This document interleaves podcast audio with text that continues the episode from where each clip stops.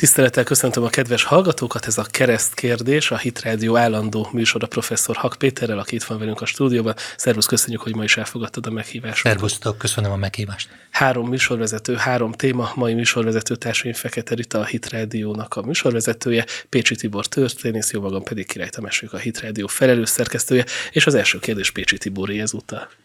Kedves Péter, szeretnélek kérdezni erről az újonnan kialakult déleurópai válsággócról Koszovóval kapcsolatban, hogy hogy látod ezt a kérdést a koszovói konfliktusban, hogy lesz-e ennek eszkalációja, vagy meg fogják oldani, vagy mi is itt a probléma gyökere esetleg erről, ha tudnál beszélni. Ugye ebben a, ebben a műsornak az az egyik kitűzött célja, hogy próbáljuk a valóságot a Biblia alapján szemlélni, tehát ugye Nyilvánvalóan az ige arra tanít bennünket, hogy figyeljünk, vigyázzunk és imádkozzunk, tehát érdemes odafigyelni a környezetünkben zajló dolgokra.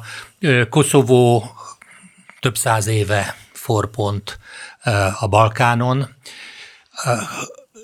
Ugye én még a 90-es években ilyen demokrácia programokkal többször jártam Macedóniában, ahol szintén probléma az albán kisebbség, Albániában is, Montenegróban is, tehát a környéken jártam, Koszovóban nem voltam. De ugye Koszovó az új világrendben egy viszonylag különleges helyzetet elfoglaló ország, egy olyan ország, amely országnak a függetlenségét eh, úgy mondták ki, hogy annak tulajdonképpen a nemzetközi jogi feltételei hiányoztak. Eh, ugye Koszovó esetében a, a tartomány eh, hát Szerbiának a bölcsője 12.-13. század óta Szerbiához valahogy tartozott, amikor éppen nem török megszállás alatt volt a térség, és Szerbia történelmi gyökerei Koszovóból erednek. Tehát Szerbia számára szimbolikus jelentősége van Koszovónak, ugye ahol történetesen albán a lakosság többsége, tehát kb. 90 a néhány terület van, ahol viszonylag homogén blokkokban szerbek élnek együtt, ugye az egyik terület, ahol pont most a konfliktus kialakult. Ugye a, a nemzetközi jog szempontjából és az orosz-ukrán háború szempontjából azért sajátos ez a helyzet, mert Ugye Koszovó úgy nyilvánította ki a kiszakadását Szerbiából, hogy még népszavazás se volt előtte, és a NATO akadályozta meg Szerbiát abban, hogy helyreállítsa a nemzetközileg elismert határait és azokat a határokat, amiket Jugoszlávia felbomlása után senki nem vitatta azt, hogy Koszovó Szerbiának a része, mert soha nem volt más országnak a része. Ugye akkor az Egyesült Államok és a NATO is nem utolsó sorban azért, hogy, hogy az orosz befolyást a Balkánon gyengítse, hogy Szerbiát még jobban visszaszorítsa, aktívan beállt a koszovói függetlenségi törekvések mögé, amelyekhez hasonlók voltak Európában is. A baszkok függetlenségi törekvése, ott óriási népszavazási, katalánoknak a, népszav, a függetlenségi törekvése, és hát ugyanígy ugye a krími oroszoknak, meg Krím azért hagyományosan az Oroszországnak a része volt, a lakosság 90 a orosz, és amikor a Krím népszavazás után függetlenedett Ukrajnától, akkor a függetlenségi beszédekbe azokat a szövegeket idézték, amit a NATO mondott, ugye árnyékot vet a NATO békefenntartó vagy védekező retorikájára, ugye mindig az az érv, hogy a NATO csak védekezik. Koszovóban nem védekezett a NATO, Szerbia egyetlen NATO tagállamot sem támadott meg, e, folytatott szeparatistákkal szemben harcot, amely harcok zajlanak a világ számos pontján. Tehát, De itt nem az volt az indok, hogy Szerbia háborús bűnöket követett el az albánok ellen, népírtás, tömegmészárlás, és hogy ezért volt szükség a NATO De pontosan ez volt az indok, ez volt az indok, és kétségtelenül, mint minden háborúba történtek visszaélések, ahogy egyébként Anglia is és az Egyesült Államok is követett el népírtást Afganisztánban, illetőleg Irakban. Ugye Bagdad földig bombázása az messz, sokkal, de sokkal durvább volt, mint bármi, amit korábban láttunk. És hát azt, hogy, azt, hogy ebben a küzdelemben csak Szerbia követett volna el háborús bűnöket, ezt se állapította meg senki. Tehát én, én nem akarom megvédeni ebben az ügyben Szerbiát, de eddig a nemzetközi közösségnek és jelen pillanatban Ukrajna vonatkozásában is, az az véd, álláspontja, hogy a nemzeti integritás, a határoknak a sérthetetlensége elve alapján egy országból nem lehet kiszakadni, csak annak az országnak az egyetértésevel is. És ugye Koszovó kiszakadását elfogadták, a Krím kiszakadását nem fogadták el, miközben a különbség nagyon nehezen érzékelhető a kettő között. A, a, a, konflik, a jelenlegi konfliktus szerintem egyértelműen az albán kormányzatnak a, a provokatív politikája miatt történik, vagy úgy tűnik. Ugye annyi történt, hogy, hogy a a koszovói kormányzat, tehát az albán többségű koszovói kormányzat először ugye be akarta tiltatni a szerb, eredetileg szerbek által kiadott rendszámokat, hogy azt ne lehessen használni Koszovóban, amit a szerbek sérelmeztek, így például tulajdonképpen a koszovói rendőrségnek a szerb állománya az gyakorlatilag leszerelt, és ott hagyták a közös kormányzatot. Utána ugye bizonyos önkormányzati döntések születtek, aminek hatására szerb nemzetiségű települések szerb polgármesterei lemondtak. Kiírtak önkormányzati választásokat, amely önkormányzati választásokat a szerbek bolykottálták, mert szeretnék a saját problémáikra felhívni a figyelmet. A bolykott ellenére volt 3,4 vagy 3,5 százalékos részvétel, ami a világon sehol nem legitimál semmit. Igen. Erre a 3,4-3,5 százalékos részvétel, amit, amit a nem bolykottáló albánok szavazatai eredményeztek. Ugye albán polgármestereket választottak meg olyan településeken, ahol a 95-96 százaléka a lakosságoknak, lakosságnak szerbekből áll. Tehát ez a konfliktus, ez, ez be volt programozva, és, és hát nagyon nagy kérdés, hogy, hogy a nyugat és az Egyesült Államok elsősorban megállítja-e azokat, akik csak az ő akaratából vannak ott hatalmon, tehát a nyugat segítsége nélkül a koszovói kormány nem tudna működni, sem gazdaságilag, sem katonailag, semmilyen más területen. Tehát, hogy a nyugat ezt megállítja-e, vagy akar egy újabb frontvonalat nyitni. Én valószínűnek tartom, hogy nem akar egyszerre még egy háborús konfliktus létrehozni Európa közepén. E, a, szerintem a szerbeknek nagyon-nagyon jogos sérelmeik vannak ebben az ügyben, e, abban is, hogy Koszovót kiszakították Szerbiából, és abban is, hogy a szerb e, kisebbségeknek a jogait nem tartják tiszteletben. Teljes mértékben Amerikától függ, hogy ő most élezni akarja a konfliktust, vagy vagy fékezni akarja a konfliktust.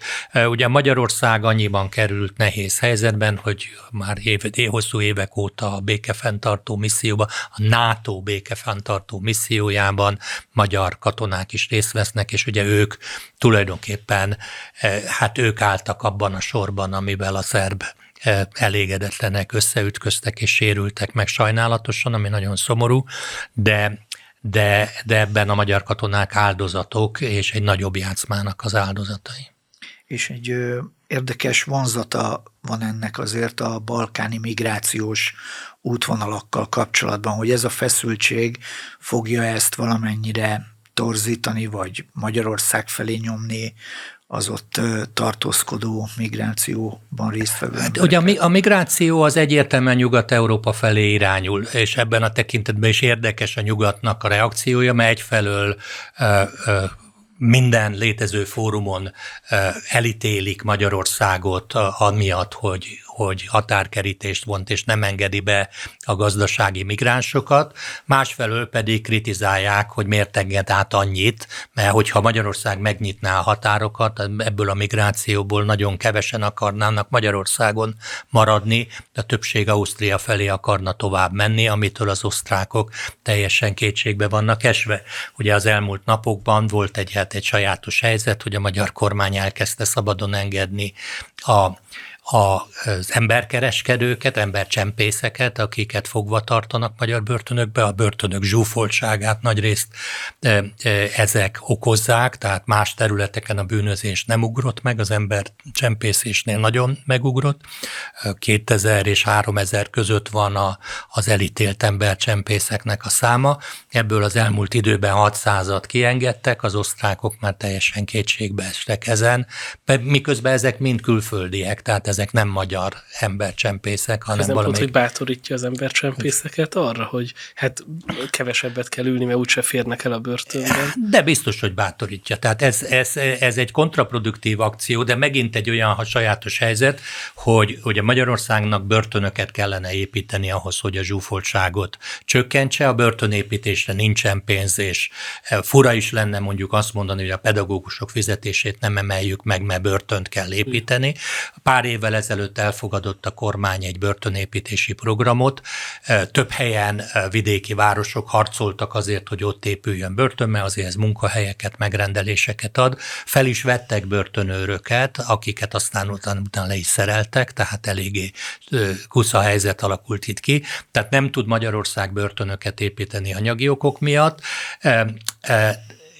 nem kap rá erős forrás. Nem kap rá erős forrás, de megbüntetik azért, hogyha túlzsúfolt a börtön, és, és utána azért is megbüntetik, ha kienged valakiket a börtönökből. Ugye magyar szempontból hát az a logika, hogyha akiket kiengednek, azoknak az a feltétel, hogy el kell hagyniuk az országot, ha még egyszer visszajönnek, akkor az új büntetést is, meg az eddigit is le kell tölteniek, tehát akik itt érintve vannak, azokat erősebben tartja ez vissza, de, de biztos, hogy ez a, a a, ugye az a nyugati politika, amely tártkarokkal fogadja és kívánatosnak tartja a migrációt, az az igazi bátorítás az embercsempészeknek, nem feltétlenül ez, hogy, hogy néhány hónap vagy egy-két év után ki lehet szabadulni a magyar börtönből.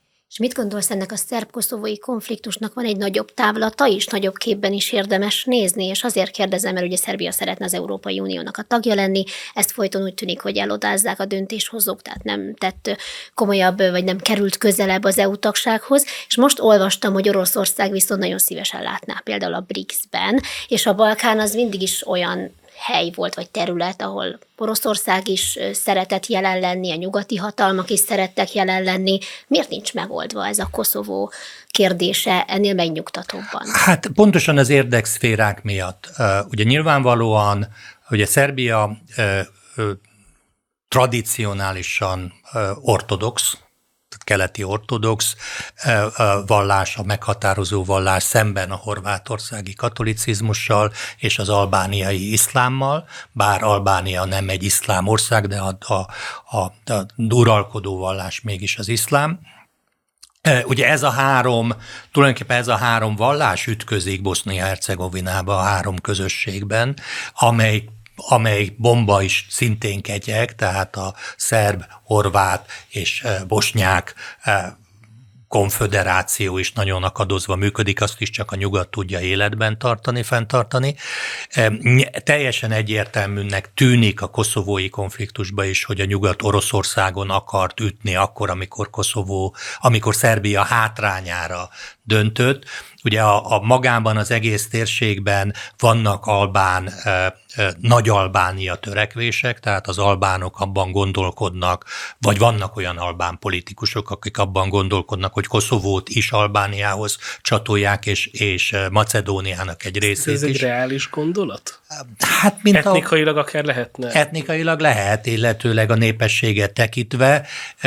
Nyilvánvaló, hogy, hogy hogy, hogy ez egy nagyon-nagyon veszélyes precedens teremt, mint ahogy maga Koszovó is teremt. Amire egyébként azt mondták, hogy nem elfogadjuk, de nem precedens. Igen, de Bármit hát ez, ez, ez, semmit nem jelent, tehát ez azt jelenti, hogy úgy, úgy precedens, hogy mi úgy teszünk, mintha nem lenne precedens.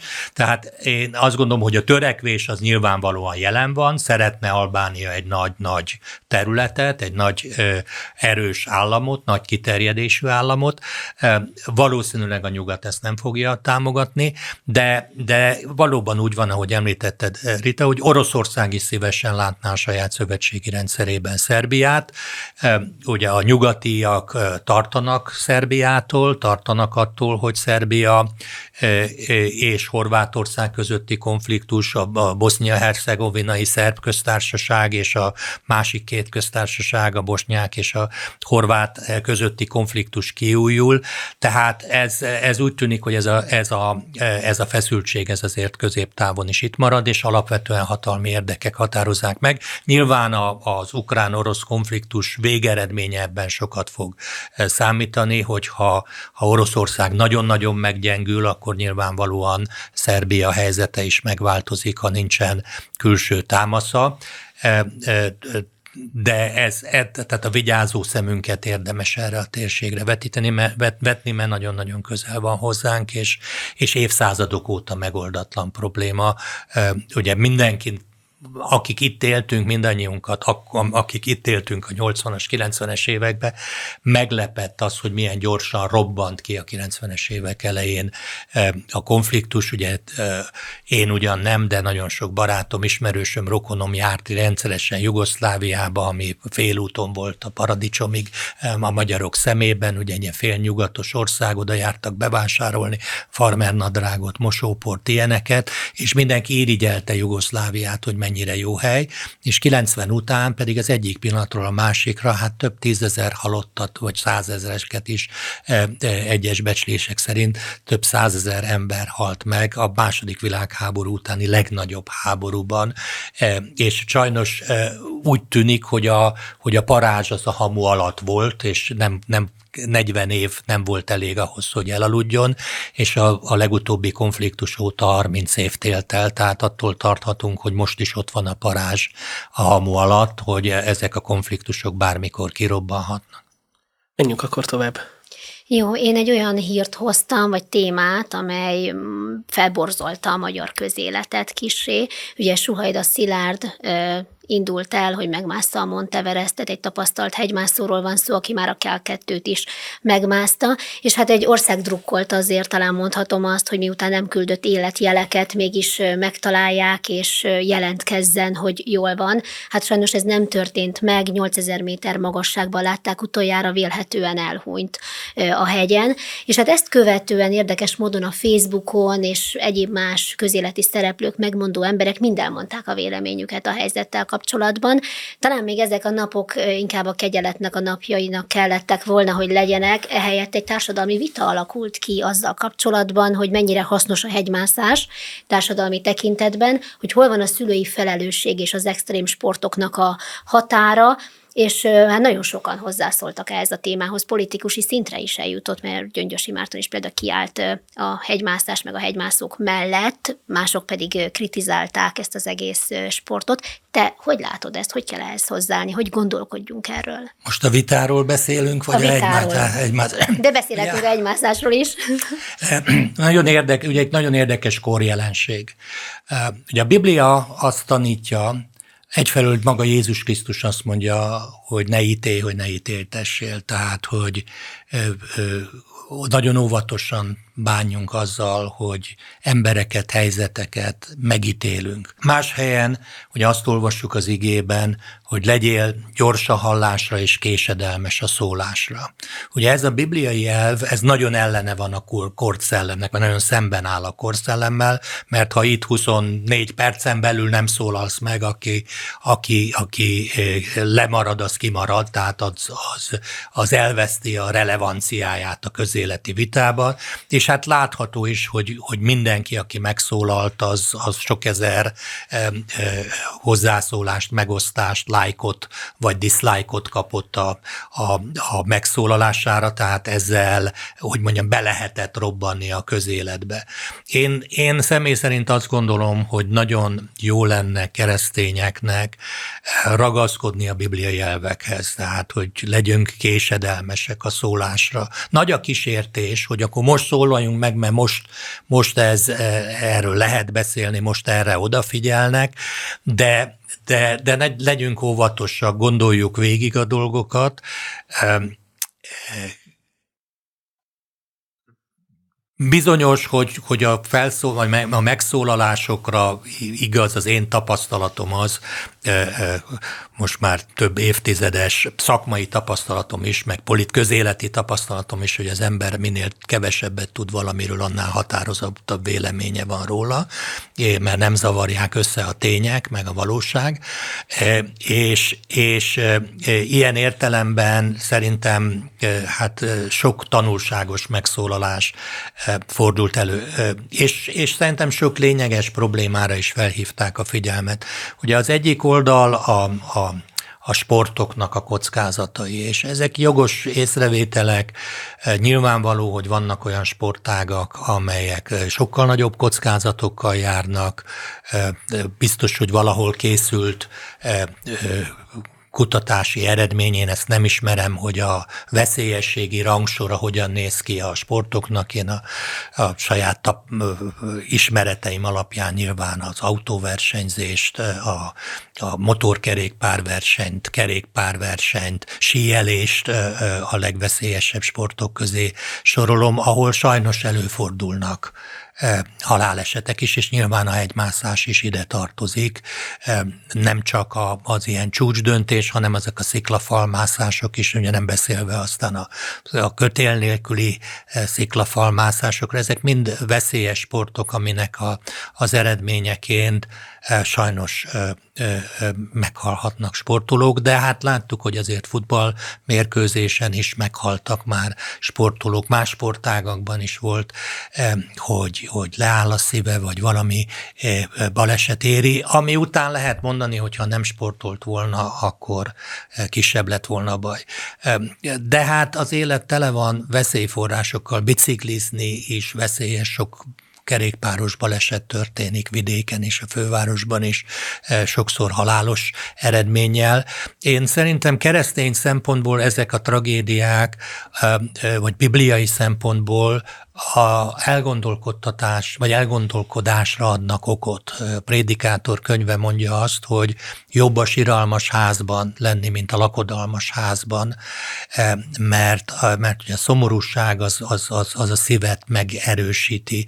És valóban szerintem keresztényként mindig érdemes azon elgondolkodni, hogyha egy élet, hogy az élet mennyire értékes, és mennyire fontos az élet, és ha lezárul egy életpálya, akkor lezárul a döntési szabadság szabadsága egy embernek, és én azt tartom jónak, hogy minden ember eltávozásakor azon gondolkodunk, hogy kik vannak élők a környezetünkben, akikért még tehetünk valamit, hogy, hogy megmeneküljenek. Ugye a Biblia magáról, a halálról többféleképpen is beszél, minimum három módon említi a halált.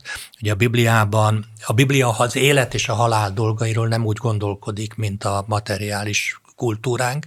Ugye a materiális kultúránkban az élet és a halál az a létezés és a nem létezés elválasztása. A Bibliában az élet az az Istennel való közösség, a halál pedig az abtól való elszakadottságot jelenti. És ugye e, beszélünk a halálnak, a, ugye a szellemi halálról, a Biblia alapján beszélhetünk erről. A szellemi halál az az, amikor az embernek a szelleme elszakad Istentől az Istentől elszakadott szellemmel élő ember biológiailag él, de isteni szempontból halott. E, és az Istentől elszakadott e, embernek a szelleméért, a földi pályafutásának a végén valóban, ahogy a Biblia mondja, a halál angyala jön el, a bűnnek a zsoldja, ugye Károli fordítás Zsoltnak fordítja, ami mindenki számára, aki volt katona, eh, tudja, hogy az nem a büntetés, hanem az a, az a fizetség. A bűnnek a zsoldja a halál, tehát az, a, a szellemi halál állapotában lévő ember szelleméért a halál angyala jön el, és a pokolba viszi. A, a, a második megemlítése a halálnak az, amikor a fizikai halál következik be, tehát amikor az embernek a szelleme és a lelke elszakad a testétől, a testet eltemetik, vagy hát a testnek tisztességet adnak, és eltemetik a testet, a szellem és a lélek pedig az Isten által kijelölt helyre került.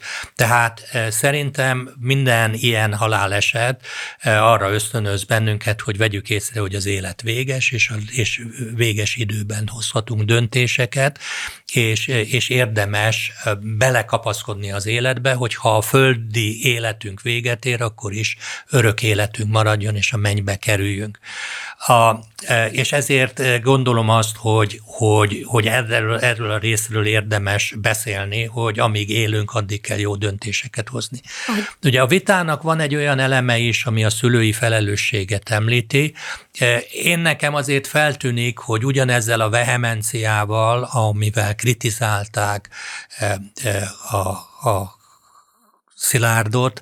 E, ezzel a vehemenciával nem kritizálják azokat az apákat, akik egy fiatalabb nőért ott hagyják a feleségüket és a gyerekeiket, és nincs ekkora indulat velük szembe, e, miközben szerintem erkölcsileg az sokkal problémásabb, amikor megcsalja a feleségét, ott hagyja a gyerekeit, cserben hagyja a családját.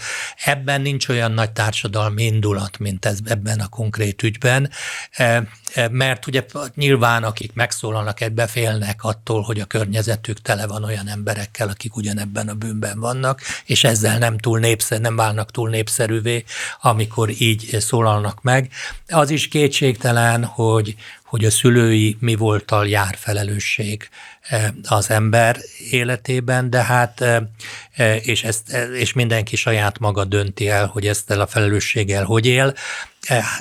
A Biblia egyértelművé teszi, hogy nem a mi dolgunk ítélni arról, hogy hogy a Szilárd jól tette, vagy nem jól tette, minden ember Isten ítélő szék elé áll, és azt tudhatjuk hívő emberként, hogy Isten igazságosan ítél, tehát bármilyen ítélet születik, az igazságos lesz. Ez az egyetlen olyan fórum, ahol mindig, kivétel nélkül mindig igazságos ítélet születik.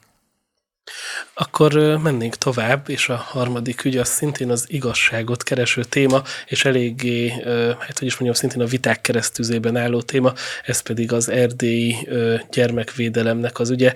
Ugye Böjte Csaba Ferences szerzetes nevével fémjelzett alapítvány, amely eredetileg Dévai Központtal működik, Erdélyben számos olyan gyermekvédelmi, otthon gyermekvédelmi intézményt működtet, aminek köszönhetően valóan, valóban nagyon sok erdélyi gyermek család családot kapott, normális ellátást kapott.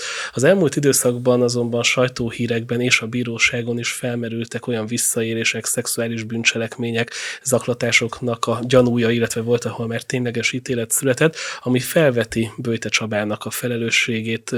Előállt ugye most legutóbb egy magát áldozatnak nevező hölgy, aki azt mondja, hogy Böjte Csaba tudott az ő tért szexuális bántalmazásról. Abban az ügyben egyébként a rendőrség megszüntette a nyomozást bizonyítékok hiány hiányában. Nagyon nagy a társadalmi vita azzal kapcsolatban, hogy egy köztiszteletben álló Ferences szerzetest egyáltalán lehet-e ilyen témákban számon kérni. Ugye a heti válasz most készített is egy hosszú interjút Böjte Csabával, aztán időközben még szövevényesebb ügyek is előkerültek, arra Böjte Csaba nem válaszolt. Te hogy látod ezt az egész ügyet? Ugye megint a bibliai elvekből kiindulva, hogy a példabeszédekben azt olvassuk, hogy mindig igaza van aki, annak, aki első a perben, amíg meg nem jő az ő peres fele. E, amiből az következik, hogy igazából ítéletet alkotni akkor lehet, ha mind a két felet meghallgatja az ember, és mind a két fél álláspontját ismeri, és hát azért azt látom, hogy ebben a vitában nagyon sok véleményt tulajdonképpen puszta előítéletek diktálnak. És ebben is azt tudom mondani, hogy, hogy én óvatos lennék abban, hogy, hogy ítélkezzek. Nagyon, ugye van egy jogerős bírósági ítélet bizonyos visszaélésekről. Ezek a visszaélések sajnos azt kell látni a kriminológiában kimutathatóan, hogy, hogy zárt intézetekben, zárt közösségekben előfordulnak. Tehát ugye az zárt közösség, hatalmi viszonyok jönnek létre. A, a megint akik most fel vannak háborodva, azok sokkal kevésbé vannak felháborodva például a gyerekeknek a szexualizálásán, hogy, hogy milyen mértékig próbál, teszi a, a mainstream média is elfogadhatóvá a kiskorúaknak a szexuális él aktivitását. Ugye más fronton viták zajlanak arról, hogy az óvoda, óvodákba be lehet engedni szexuális preferenciákat, népszerűsítő előadásokat, és ugyanazok, akik vagy részben azok, akik Bőte Csabán e, e, e, el akarják verni a port, azok teljesen normálisnak tartják, hogy drag queen-nek menjenek be óvodába és népszerűsítsék ezt az életmódot, és, és hát a, a, a stream csatornák tele vannak olyan sorozatokkal, amelyek a tinédzserek, vagy, vagy az alatti tizenéveseknek a szexuális érdeklődésével, vagy úgy mutatják be őket, mint szexuálisan aktív szereplőket. Tehát e, ez biztos, hogy tovább rontja a helyzetet, és, és pervers felnőttek, akik, akik hatalmi pozícióban kerülnek, azok úgy érzik, hogy vissza tudnak élni ezzel az is biztos, hogy, hogy a korábbiakhoz képest sokkal nagyobb veszélyforrás van ebben, tehát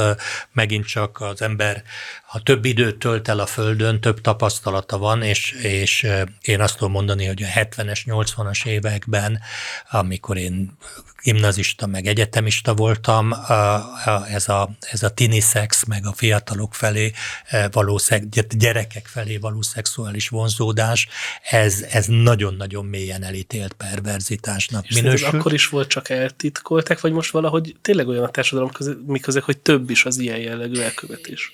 Én, én azt gondolom, hogy sokkal több, mert nagyon sok morális gát fel, felszakadt, és most ugye bűnügyi tudományokkal foglalkozóként, aki civil civilben e, ezt teszem. E, biztos vagyok benne, hogy ezen a területen a látencia, tehát a titokban maradás az az, az átlagnál sokkal nagyobb.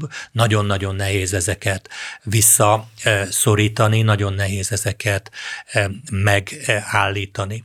De a, az is biztos, hogy bárki, aki ilyen intézményeket működtet, a korábbiakhoz képest sokkal-sokkal szigorúbb kontrollokat, sokkal szigorúbb keresztellenőrzéseket kell, hogy működtessen. Különösen olyan helyzetben lévő gyerekekkel, ezt ugye Bőte Csaba a válaszinterjúban elmondja, hogy ők maguk is ilyen háttérből jönnek, tehát ilyen helyzetben lévő gyerekeknél, tehát rendszeres pszichológus beszélgetésre lenne szükség, olyan gyakorlatok bevezetésére, amik, amik egyszerűen a lehetőséget is kizárják, vagy minimumra szorítják. Tehát ebben a tekintetben valószínűleg, hogy jövőre nézve Bőte Csabáék is sok mindenben kell, hogy változtassanak. Az, hogy ők ezt bátorították volna, vagy hogy ők, ők táptalajt nyújtottak volna ehhez, ez, ez, ez nagyon kérdéses. Most ugye a másik oldala a dolognak, amire megint utaltam, hogy ugye mindig igaza van annak, aki első a perben, amíg a peres fele meg nem jelenik, hogy minden ügyben érdemes meghallgatni minden oldalt. Ugye pont a, a, az ATV kapcsán robbant ki egy ilyen vita, ahol, ahol azt a riportert, aki elmondja a másik oldal véleményét, azt már eh, őrjöngve támadják. És a politikus azt ellene. mondja, hogy a ö, áldozatok ellen van, és a megerőszakoló oldalára áll. Abban a pillanatban ugye megbélyegzi, ráadásul olyan szavakkal, amik nem is az, amik pont az ő saját száj szájából hangzottak el, a riporter szájából nem hangzottak el, hogy csak egy gyerek mennyi időt. Ő csak ismertette a másik oldal álláspontját. Ugye ebből az látszik, hogy, hogy ugye bizonyos vádak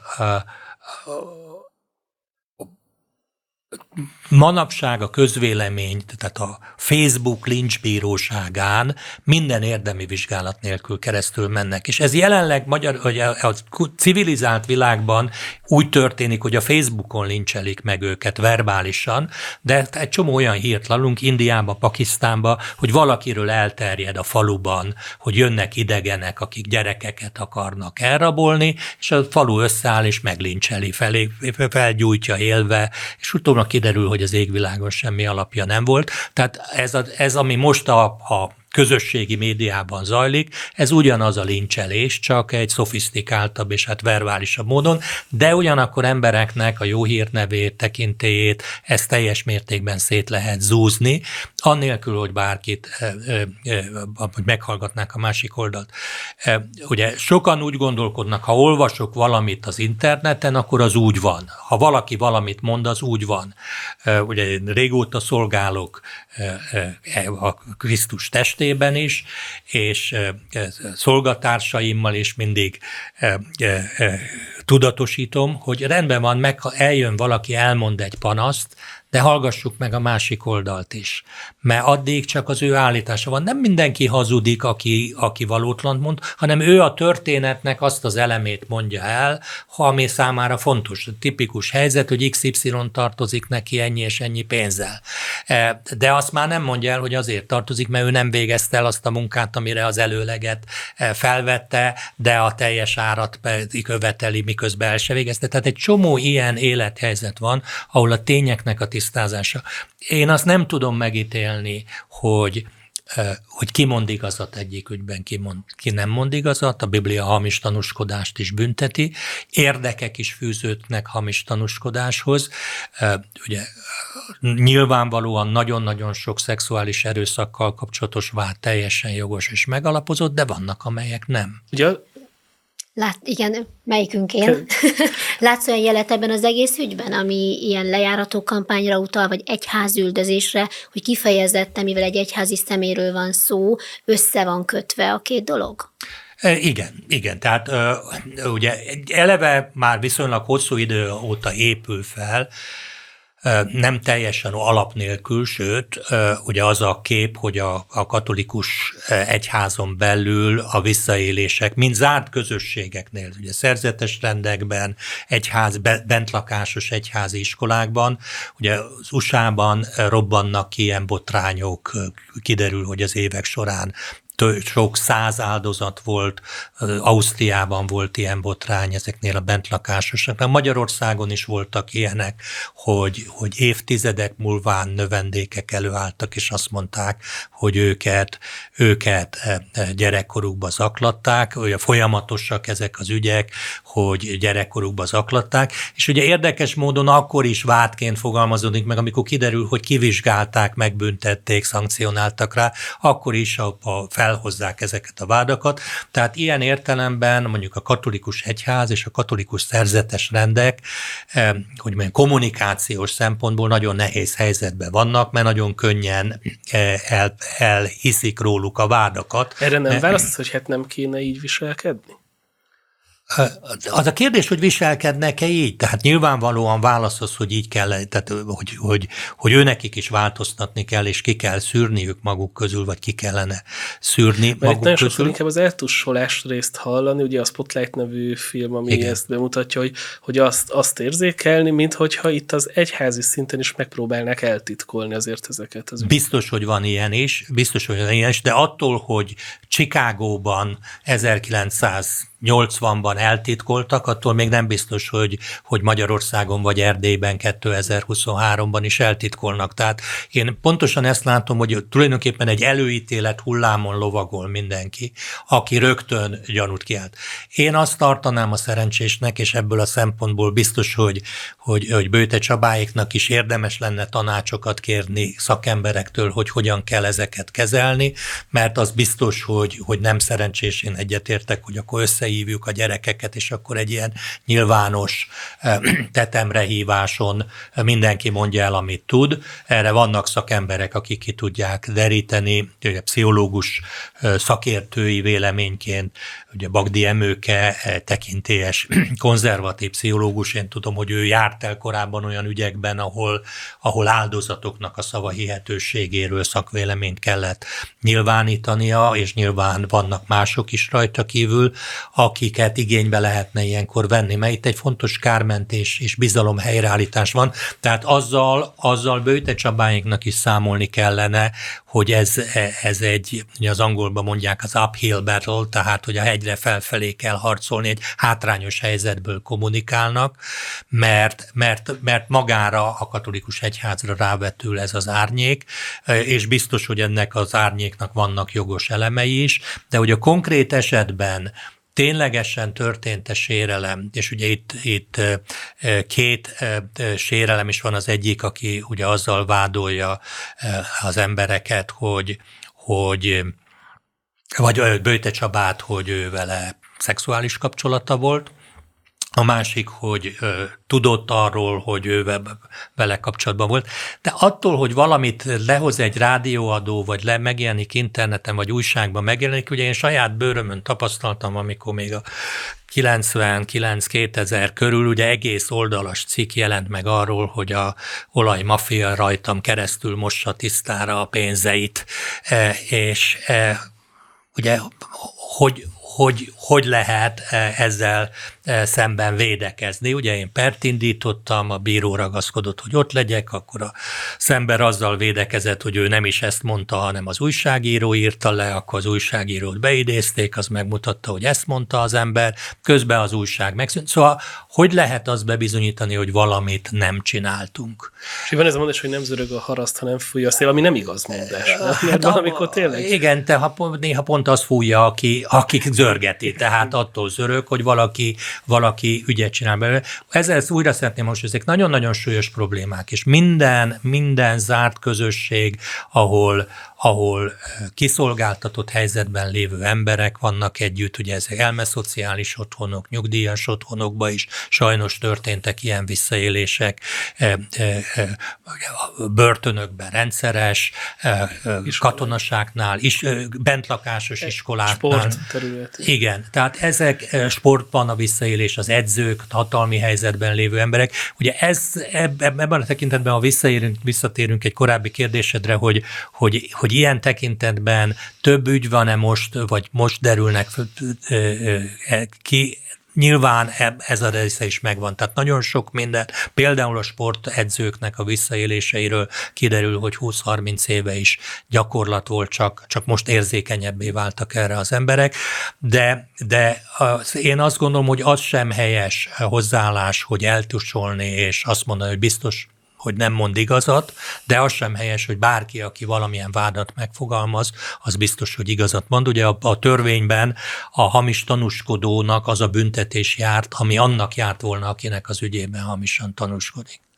Egy kérdést, ha megengedsz, Péter, az időzítés ennek a botránynak, hiszen itt nem tegnap, tegnap előtt, egy hete, hanem évekkel ezelőtt történt eseményekről van szó, és nagyon érdekes, hogy így egy hónappal a pápa látogatást követően rázza meg ez a úgy tűnik megszilárdított, megerősített katolikus egyházat Magyarországon. Ugye egyértelmű, hogy PR szempontból a pápa látogatás nagyon-nagyon kedvező volt a magyar katolikus egyháznak, meg a magyar konzervatív közösségnek, már tehát a, a, a tradicionális konzervatív közösségnek, e, és biztos, hogy, hogy ennek e, van szerepe abban, hogy, hogy hogy, hogy nehogy, nehogy túlzottan elbízza bárki magát, hogy nehogy úgy gondolja, hogy itt nincs semmi probléma. Tehát én azt gondolom, hogy ez nem véletlen, ugye ezek az ügyek lezárultak, az ítéletek megszülettek, illetőleg olyan ügyekről van szó, amelyben még el se indult a vizsgálat, és már a,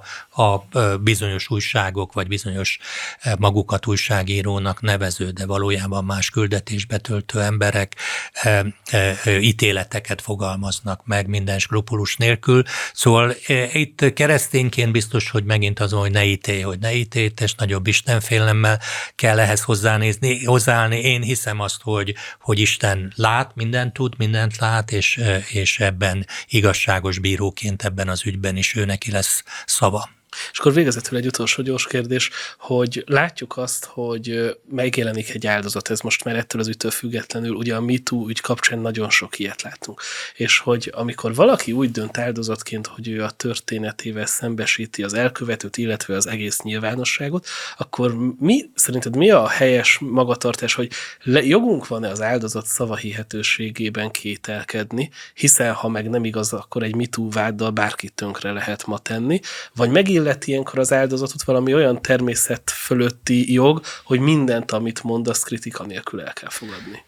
Én azt gondolom, hogy, hogy soha semmit nem kell kritika nélkül, Isten igéjén kívül. Tehát maga az írott ige az, ami, ami bizonyosan igazság. Azt mondja a Biblia, hogy, hogy Isten igéje igazság, de ezt leszámítva mindent jogos kritikával lehet szemlélni. És akkor az nem áldozathibáztatás? Mert most, ha bárki kérdést feltesz, akkor azt mondják, hogy áldozathibáztató. Itt ugye bélyegosztás megy, tehát a matrica ragasztás, így mondom, hogy ki tudja hamarabb rágragasztani a másik félre azt a matricát, hogy ő szalonképtelen és vitaképtelen. Én azt gondolom, hogy senkinek, tehát a Biblia alapján senkinek nem lehet csak az ő szavára egyedül hinni, mindig meg kell hallgatni a másik felet is, esélyt kell adni arra, hogy a másik fél is elmondja az álláspontját, és természetesen utána nyilván mindenki mindenki eldöntheti azt, hogy melyik félnek hisz. Ugye azt láttuk például, hogy annak idején az amerikai legfelsőbb bíróság egyik tagjának, ugye Kavanaugh bírónak a meghallgatásán, hogy az volt a vád ellene, hogy, hogy gimnazista korában részeges, részegen fogdosott valakit egy, egy, egy buliba, 40 valahány évvel ezelőtt. És, és ugye neki, ő neki azt kellett volna bebizonyítani, hogy ezt nem tette meg. Most e, ez egy nagyon-nagyon nehéz e, e, feladat ilyen esetben, de mivel aki elmondta, az nagyon-nagyon hitelesnek tűnt a médiában, és valószínűleg én nem, én nem tudom megmondani, hogy ez megtörtént-e, vagy nem történt meg, de hogyha, de látható volt, hogyha nem is történt meg, ő teljesen elhiszi, hogy, hogy az, aki őt annak idején molesztálta, mert abban nem, nincs okom kételkedni, hogy ő érte egy ilyen trauma, mert hogy amúgy nem menne a nyilvánosság hogy az azonos-e a Kavanóval, vagy nem. De ezt utólag nem is lehet eldönteni. Az igazságszolgáltatás a Földön korlátok közé van szorítva, az emlékezet, a megismerés korlátaiba emberek téveszthetnek össze embereket másokkal. Nemrégiben beszéltem egy börtönpszichológussal, aki mondja, hogy, hogy ugye sok ember van, aki a börtönökben próbál minél különlegesebb külsőt felvenni magára, mert állandóan attól rettek, hogy valakivel összetévesztik. Tehát, hogy ő rá rávernek olyan ügyeket, ahol nem is volt ott, mert hogy nagyon olyan a külseje, hogy, hogy össze lehet csak az ilyen narancssárga haja van, meg, meg szarvakat ültet be a, a, a fejbőre alá, hogy, hogy véletlenül se lehessen összetéveszteni senkivel, hogy ne, ne tegyenek rá ilyen ügyeket. Tehát amilyen súlyos bűn valakit e, e, e, megerőszakolni, zaklatni, visszaélni a helyzetével, ugyanolyan súlyos bűn hamisan tanúskodni, és ezzel vádolni ártatlan embereket, e, és, és ezért jobb nem ítéletet mondani, mert többnyire annak hiszünk, aki elsőként, akit először hallgattunk meg. Ez volt a keresztkérdés mai adása. Hak Péter, köszönjük szépen, hogy itt voltál velünk. Én is köszönöm a meghívást. A kedves nézőinknek is köszönjük a figyelmet, műsorvezető társaim Fekete Rita és Pécsi Tibor nevében is búcsúzunk. Mindenkinek szép napot kívánunk, viszontlátásra, viszont hallásra.